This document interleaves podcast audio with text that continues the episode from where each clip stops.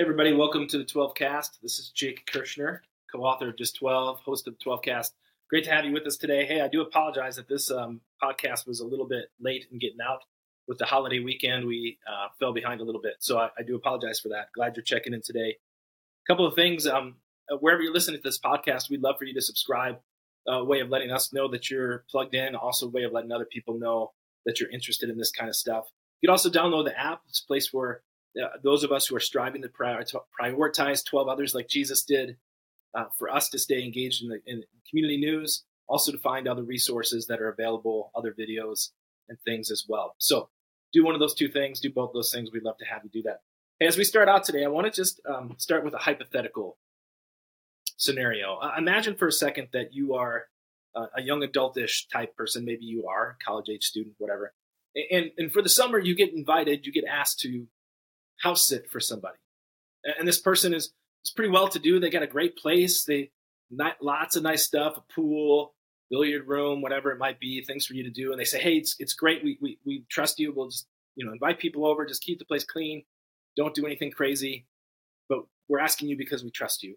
And a couple of days before you they leave, you come over and they kind of show you around. Here's how the doors lock. Here's here's where you find this. Here's where this fridge is, and here's where stuff is to, to clean up or whatever you're, you're going to take care of the place while they're gone. And they say, oh, hey, we, we totally trust you, but the last thing, don't miss this. Take care of the plants, would you? And they show you the plants, and they're in the back room, and there's big sunroom type place, and there's all these beautiful, amazing plants. Some of them have been passed down from generations in their family. Some of them have been gifted to them. Some of them are just ones that they were really interested in, and, and they take great care of them. And part of the reason they asked you to house it is because they want these plants taken care of and being that there's so much sunlight, sometimes you got to close the shades, and certain ones need certain water, and, and they show you all of that. They say, "Hey, we trust you. Don't forget to take care of the plants." And they leave and they depart. And a couple days go by, and you, you're kind of hanging out and you're doing your thing, and you got stuff happening when you leave the house, but you come back and you check in, and you have a couple friends over, you enjoy the pool, all those kind of things. Clean up after yourself. The, the, the lawn needs mowing, you take care of that you know you're living in the place so you got to clean after your messes you're doing your laundry but you're not leaving a mess all, all those kind of things.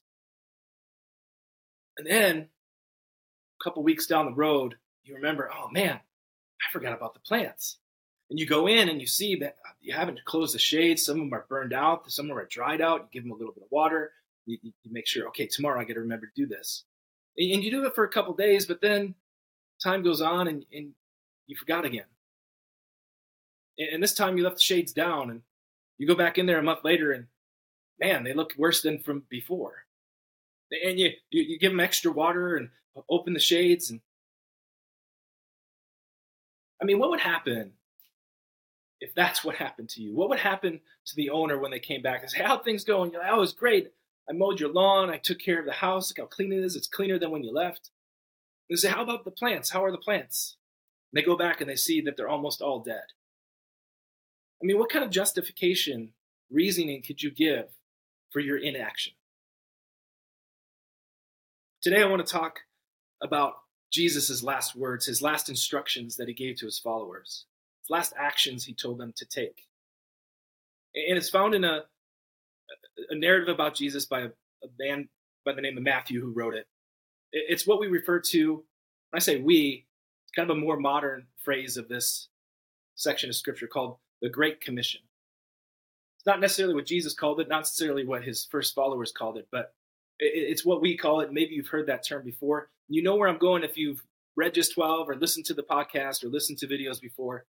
You know what I'm about to talk about, but there's four words I really want to focus in on and meditate on in, in what's called the Great Commission.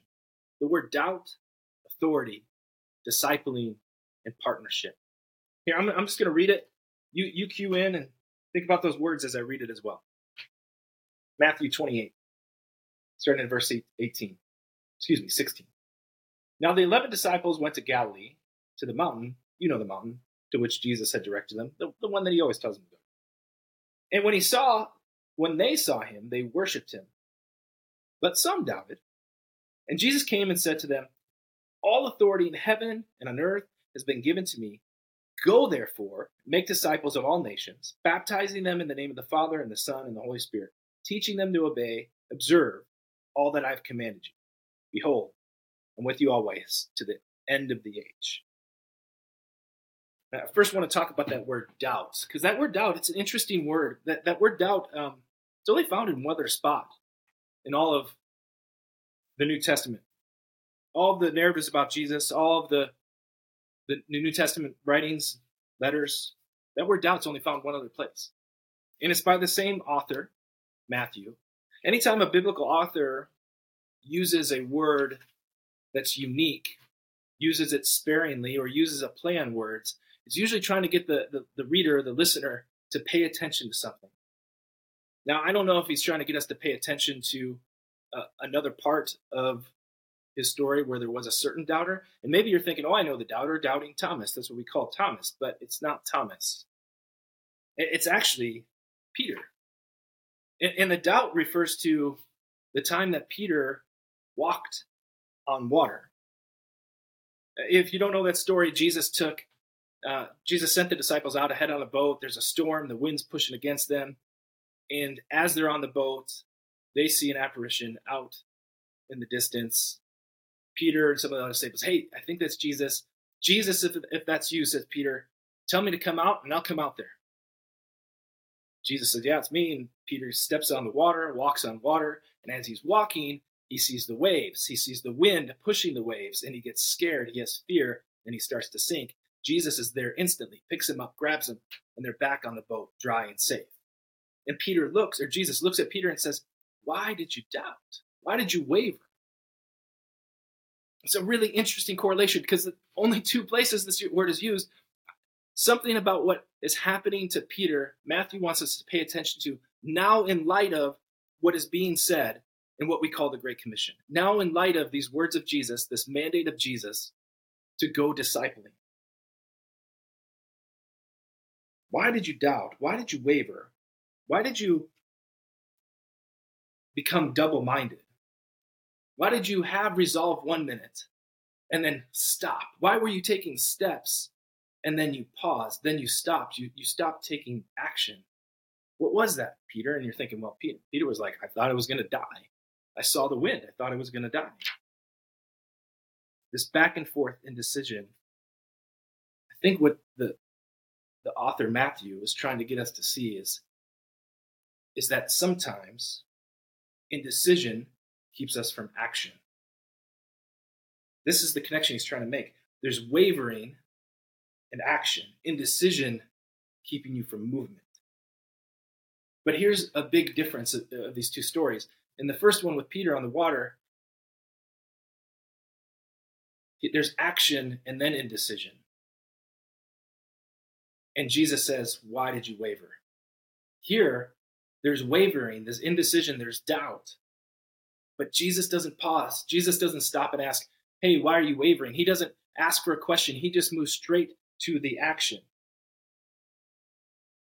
And whether this this is trying to connect Peter to this or connect Thomas to it, maybe it doesn't matter. But Jesus isn't worried about wavering. Doubt doesn't disqualify them from doing. Doubt isn't disqualifying anyone from doing these words that Jesus mandates. Doubt doesn't need to distract you from the direction Jesus has called you to go. And what's the direction Jesus has called you to go? It's the direction of disciple making. Well, we'll talk about that in a second, but it's the direction of discipling. Peter walks in water. It's about discipling. It's about this mission. I remember hearing this this message or this these verses about Peter walking on water, and I've probably even spoken about this before. I've probably given a message like this before, where, where it's about having this big vision, this big project, this big thing that, that God calls us to, and we just gotta step out in faith and trust us, trust Him, and we'll and we'll be able to accomplish it. But but this this connection that Matthew's making, I think, says no. This isn't about this big vision that you have individually. It's about the big vision that Jesus has for all of us, all of his followers, to partake in and partner with him in and to start to pursue. It's about pursuing the mission. He's called us to a common mission, shared with every generation that has followed Jesus from now till then and from now till all things are made new. See, it's not about having action that avoids the wavering. It's not about action despite our doubts. It's it's in the midst of our doubts. Whatever wavering or whatever waves or whatever wind is against us, it's just part of the world Jesus sends us into. And as we'll see in a bit, he's right there with us, keeping us above and working us working through the chaos that's around us in the world. Doubt doesn't disqualify us from the doing of discipling. All right, what about authority? See, this thing about authority, it's interesting in the narratives of Jesus, especially in the book of Matthew, but other ones as well. There's two groups of people that talk about authority. There's the religious elites, and they're constantly questioning Jesus' authority. They, they want the right does he have the right credentials? Does he have the right pedigree? Does he have the right qualifications? Constantly question him. And then on the other side is the common people who who see his authority, they see his celebrity, his personality, his his doing the spectacular miracles, and they say, Man, what authority he has. But that authority is fragile, it's fickle, it's fleeting. And, and what's interesting about Jesus, he doesn't seem to be concerned at all about the authority that anybody attributes to him. And here, when he's with his 12, well, with his 11, here, he's the one who brings up authority. Nobody's necessarily questioning it. Nobody's speaking to it. He speaks to it here. He says, All authority has been given to me. Now, now, here's the thing, too. He's just risen from the dead. He was crucified, he was buried, he was dead, and he rose from the dead. So I think whatever Jesus has to say about when he's resurrected, it's probably pretty important. The directions he gives, probably pretty important. But just in case we missed it, here it is explicitly all authority and power has been given to me. Therefore, go do this thing, go make disciples. I have this vision of, um, and this will totally date date me for sure. I remember watching this um, cartoon called um, He Man. Do you ever watch He Man? You don't need to go check it out if you haven't. But He Man, uh, he had the sword, and he would like raise it up and say this thing, and uh, and then he would say, "I have the power," and then he would do like awesome things with the sword. It's kind of like Thor nowadays in the Marvel cinematic universe. You know, he raises his hammer thing and lightning strike. I mean, I kind of envision that's what's happening with the disciples. They're up on this mountain, up on this high place, sign of connection to, to God and divinity. And Jesus says, I have all the authority. You're kind of waiting for like thunder and lightning to come crashing down and for Jesus like to like do something that pushes that authority out. And he does, but it's not the way you think. But the thing that he says is so important. The next thing he says is, You go discipling. You go do what I've been doing. I've shown you, I've modeled it, I've taught it, I've shown you through my actions, through my character, through my words, what this thing discipling is. You go do it. Here, here's the thing if you are a follower of Jesus, you are mandated to be discipling others. It, it's like this hinge command. I'm not saying everything depends on it, but a lot depends on us listening to this mandate. All authority in heaven and earth has been given to me. You go make disciples. You go discipling. See, and I, I, I flip this around a lot. I say make disciples, and I, I, I need to get out of the habit because I want to say discipling because it actually doesn't say make disciples. It says disciple, go discipling, go disciple the nations. It's this action. Make a disciple. You have disciples. You don't make them. You have them, and they're need, in need of discipling. They're in need of this action. See, and the danger for this in this lies here. Um, when we say make disciples, I think in our modern, especially in the United States, Western thinking, capitalistic, outcomes oriented society, as we try to put this in, a, in an equation, in a, in a process that's almost like we can get the process right, this is what will head up, right? If we do this plus this, then this will happen and it'll equal that. And we get a checklist of things that means to be making a disciple or the marks of a true disciple or the marks of a mature disciple. But when we say make disciples, the focus goes on the wrong person. The focus goes onto the person receiving the discipling. But here, Jesus is saying, no, the focus is on you, the one doing the discipling. The mandate is given to the one doing the discipling. It's, it's not a mandate that's about measuring the effectiveness of a process. It's about the actions of those the mandate has been given to. And, and this is what Jesus modeled. So important. He had this narrowed relational focus. And when we try to scale, this is my opinion here, when we try to scale processes, we end up manufacturing products. That doesn't sound like disciple. When we try to leverage technology or, or, or capital or our resources to increase outcomes and effectiveness, typically we lose sight of the purpose behind our efforts. It, it's almost counterproductive. Here's the other part of individual human capacity for relationships cannot be scaled exponentially. Jesus had a narrow relational focus. And that's what he modeled for us. And he's what calling that's what he's calling us to as well. When we invest in people through discipling, it's actions and activities. And that impact is immeasurable. Yes, we will eventually need to, to, to question and to measure whether or not our actions are actually leading to the goals. This, this outcome, yes, of seeing people being obedient to the rule and rescue of Jesus. Yes, is that actually what's happening? But not to the detriment of actually doing the discipling. Discipling is a relational action, it's tied to relationship, it's person oriented.